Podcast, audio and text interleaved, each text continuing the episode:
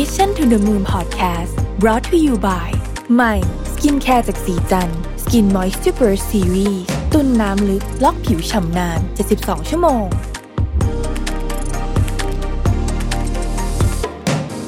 สวัสดีครับ ยินดีต้อนรับเข้าสู่ Mission to the Moon Podcast นะครับ คุณอยู่กับประวิทย์หานุสาหะครับ วันนี้ผมจะมาชวนทุกท่านคุยเกี่ยวกับเรื่องที่ต้องบอกว่าน่ากังวลมากๆ เรื่องหนึ่งของประเทศไทยก็คือสถานการณ์หนี้ครัวเรือนไทยนะครับ โดยผมเอาเนื้อหาหลักวันนี้เนี่ยมาจากรายงานของ SCB EIC นะครับ ในต้นเดือนตุลาคมนะฮะพูดถึงสัดส่วนหนี้ครัวเรือนไทยต่อ GDP ในไตรมาส2เนี่ยอยู่ที่ 89.3%นะฮะซึ่งถือว่าสูงมากนะครับ เอาละเราไปดูเนื้อหาข้างในกันดูนะครับว่า มันมีเรื่องอะไรที่เราควรจะต้องสนใจบ้างแล้วเรื่องนี้มันเกี่ยวข้องกับชีวิตทุกคนเลยยังไงนะครับ ไม่ว่าเราจะมีหนี้เยอะหรือน้อยก็ตามเนี่ยนะครับหนี้ครัวเรือนในประเทศไทยเนี่ยไตรมาสที่ 2 2021เนี่ยอยู่ที่ 14.3 ล้านล้านบาท ขยายตัวต่อเนื่องจากไตรมาสก่อนหน้านะครับ ขณะที่สัดส่วนหนี้ครัวเรือนต่อ GDP เนี่ยปรับลดลงเล็กน้อยนะครับ มาอยู่ที่ 89.3%ต ตามฐาน GDP ที่กลับมาขยายตัวจากฐานที่ต่ำในปีก่อนหน้านี้นะฮะแต่ว่าสัดส่วนเนี่ยก็ยังสูงกว่าระดับก่อนโควิด อย่างมีนัยสำคัญ แล้วที่ต้องเน้นอีกอันเลยคือว่าสูงที่สุดในกลุ่มประเทศกำลังพัฒนานะครับเราอยู่ที่อันดับ 13 แต่ว่า 12 อันดับก่อนหน้าเราเนี่ยเป็นประเทศพัฒนาแล้วทั้งสิ้น ซึ่งโครงสร้างของนี้ครัวเรือนเนี่ยมันจะแตกต่างกันออกไปเดี๋ยวผมจะขยายความให้ฟังนะครับ อีกประเด็นที่เป็นเรื่องสำคัญของ report ฉบับนี้ก็คือว่า การขยายตัวของหนี้ครัวเรือนในไตรมาสที่2เนี่ยนำโดยสินเชื่อส่วนบุคคลเป็นหลัก เนื่องจากครัวเรือนยังต้องมีความต้องการสินเชื่อทดแทนสภาพคล่องที่ลดลงในช่วงเศรษฐกิจซบเซานะครับ ประเด็นที่ 3 ก็คือว่าในระยะต่อไปเนี่ย EIC คาดว่าสัดส่วนหนี้ครัวเรือนต่อจอ GDP ของไทย จะยังคงอยู่ในระดับสูง โดยปัญหาหนี้สูงจะยังเป็นอุปสรรคสำคัญต่อการฟื้นตัวของการใช้จ่ายและฐานะทางการเงิน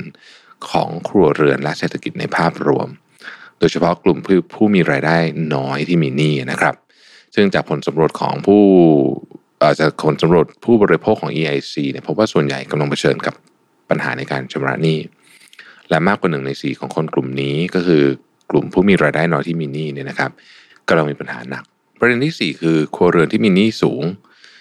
จะเข้าสู่ช่วงการปรับตัวเพื่อลดสัดส่วนหนี้ต่อรายได้ หรือที่เรียกว่า deleveraging ในระยะต่อไป เพื่อซ่อมแซม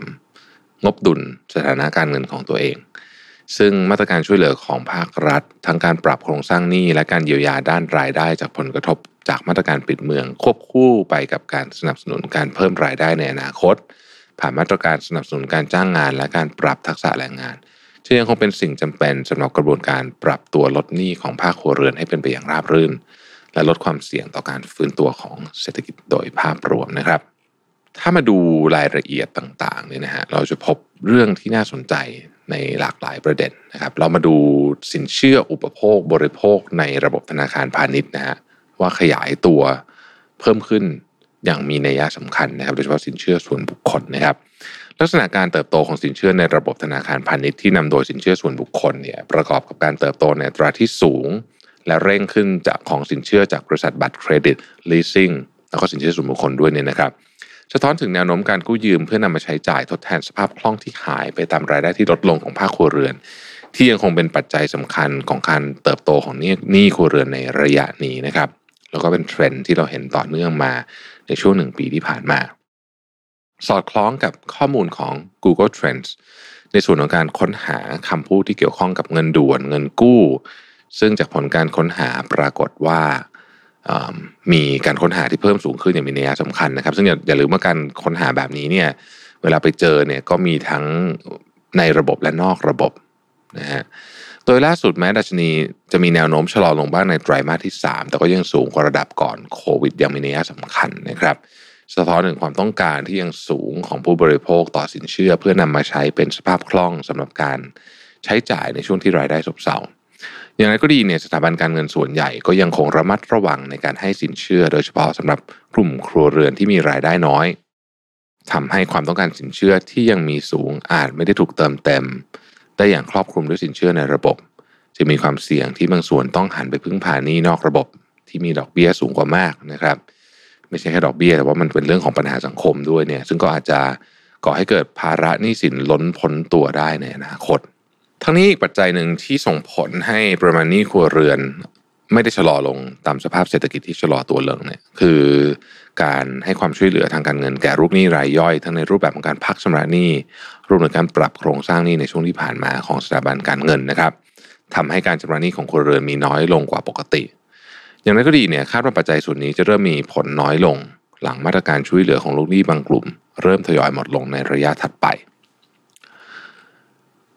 แม้นี้ครัวเรือนในไตรมาสที่ 2 จะขยายตัวเร่งขึ้น แต่ตราการเติบโตของ GDP ที่ปรับดีขึ้นเมื่อเทียบจากปีก่อนหน้านั้น ก็คือปี 2020 ที่ฐานมันต่ำมากเนี่ยนะครับทำให้หนี้ครัวเรือนต่อ GDP ของไทยเนี่ยปรับตัวลดลงเล็กน้อย เดิมทีเนี่ยมันคือ 90.6 นะครับ ปรับมาเหลือ 89.3 นะครับ ยัง ปรับตัวลดลงน้อยแต่ก็ยังถือว่าสูงมากอยู่ดีนะครับ EIC ประเมินว่าสัดส่วนหนี้ครัวเรือนต่อ GDP ของไทยเนี่ยอาจจะกลับมาสูงขึ้นได้อีกในปีนี้ ภายใต้สมมติฐานการเติบโตของ real GDP ของปี 2021 ที่ทาง EIC คาดการณ์ไว้ที่ 0.7%นะครับคาดว่าสัดส่วนหนี้ครัวเรือนต่อ GDP ณสิ้นปี 2021 จะอยู่ในระดับ 90ถึง92%ซึ่งหมายความว่าสัดส่วนหนี้ครัวเรือนต่อ GDP มีแนวโน้มจะกลับมาเพิ่มขึ้นอีกครั้ง ในช่วงที่เหลืออยู่ของปีนี้ โดยเฉพาะในช่วงไตรมาสที่ 3 ที่การแพร่ระบาดของโควิด -19 เกิดมากขึ้น และมาตรการล็อกดาวน์ส่งผลต่อเศรษฐกิจเพิ่มเติมนะครับ ส่งผลให้สัดส่วนหนี้ครัวเรือนจะกลับมาสูงขึ้นอีกครั้งหนึ่ง และอาจปรับเพิ่มขึ้นทำจุดสูงสุดใหม่ได้อีกครั้งเป็น all time high นะครับ หากมีการก่อหนี้ของภาคครัวเรือนที่ยังคงขยายตัวจากสภาพเศรษฐกิจที่ยังย่ำแย่อยู่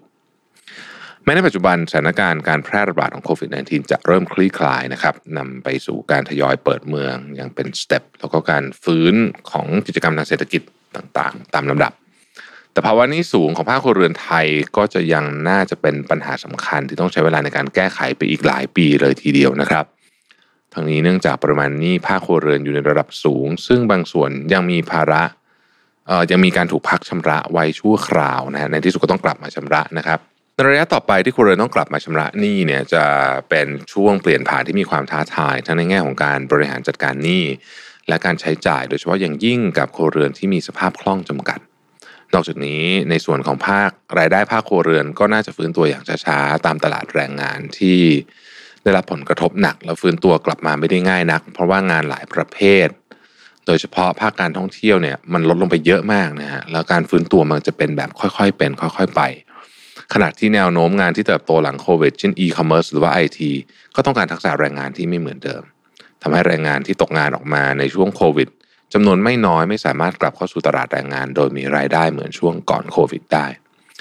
แนวโน้มรายได้ของภาคครัวเรือนที่ซบเซานี้ส่งผลบั่นทอนความสามารถในการบริหารจัดการภาระหนี้ที่สูง ซึ่งเป็นปัญหาของครัวเรือนส่วนใหญ่โดยเฉพาะกลุ่มที่มีรายได้น้อยนะครับ EIC ได้ทำการสำรวจความคิดเห็นของผู้บริโภคในช่วงเวลาเวลา ตั้งแต่ 27 สิงหาถึง 27 กันยาที่ผ่านมานะครับ โดยได้มีการสอบถามเกี่ยวกับปัญหาภาระของหนี้ของผู้บริโภคพบว่าสัดส่วนเกินครึ่งหนึ่งนะก็คือ 55.4%ของคนที่มีหนี้เนี่ยประเมินว่าภาระหนี้ของตนเป็นปัญหาในช่วง 6 เดือนที่ผ่านมานะครับ นับรวมถึงคนที่ตอบว่าภาระการชำระหนี้เป็นปัญหาหนัก แล้วก็ภาระการชำระหนี้เป็นปัญหาอยู่บ้างรวมกันเนี่ยนะ 55.4%บอกว่ามันเกิดขึ้นในช่วง 6 เดือนที่ผ่านมาพูดง่ายๆคือว่าผลกระทบจากโควิด เรื่องการปิดเมืองต่างๆ นานาเนี่ยนะครับ มันส่งผลกระทบหนักมาก ๆ เลยโดยตรงต่อภาคครัวเรือน และที่น่ากังวลก็คือสัดส่วนถึง 78%ของกลุ่มคนที่มีรายได้น้อยกว่า 15,000 บาทต่อเดือนเนี่ยมีหนี้ที่ประเมินตัวเองแล้วว่าเป็นผู้มีปัญหาภาระหนี้ โดยสัดส่วนสูงกว่า 1ใน4คือ 27.4%ของผู้มีรายได้น้อยมีปัญหาหนักนะฮะเป็นภาระหนักก็คือ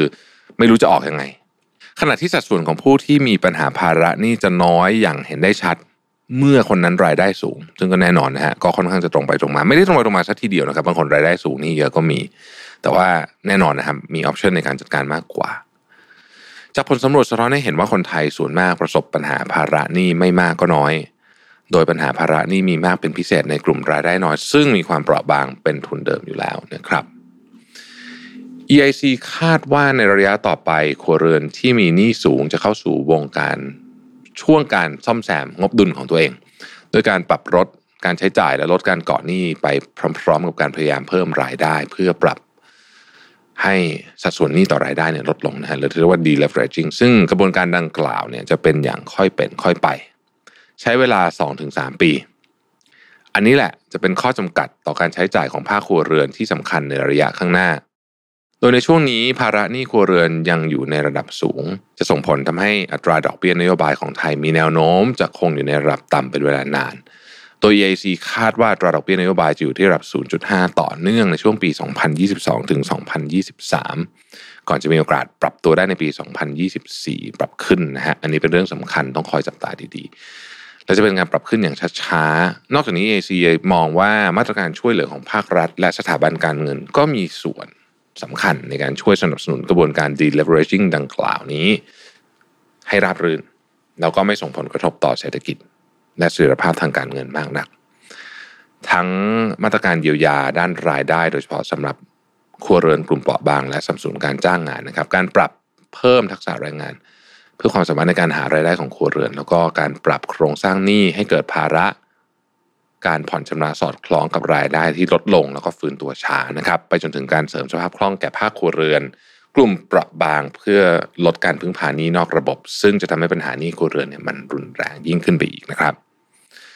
รื่องนี้เป็นปัญหาใหญ่จริงๆเราต้องคอยติดตามอย่างใกล้ชิดนะครับ ผมจะนำข้อมูลมาอัปเดตให้ฟังกันอยู่เรื่อยๆนะครับ ขอบคุณ Economic Intelligence Center ธนาคารไทยพาณิชย์จำกัดมหาชนนะครับ แล้วพบกันใหม่ในวันพรุ่งนี้ สวัสดีครับ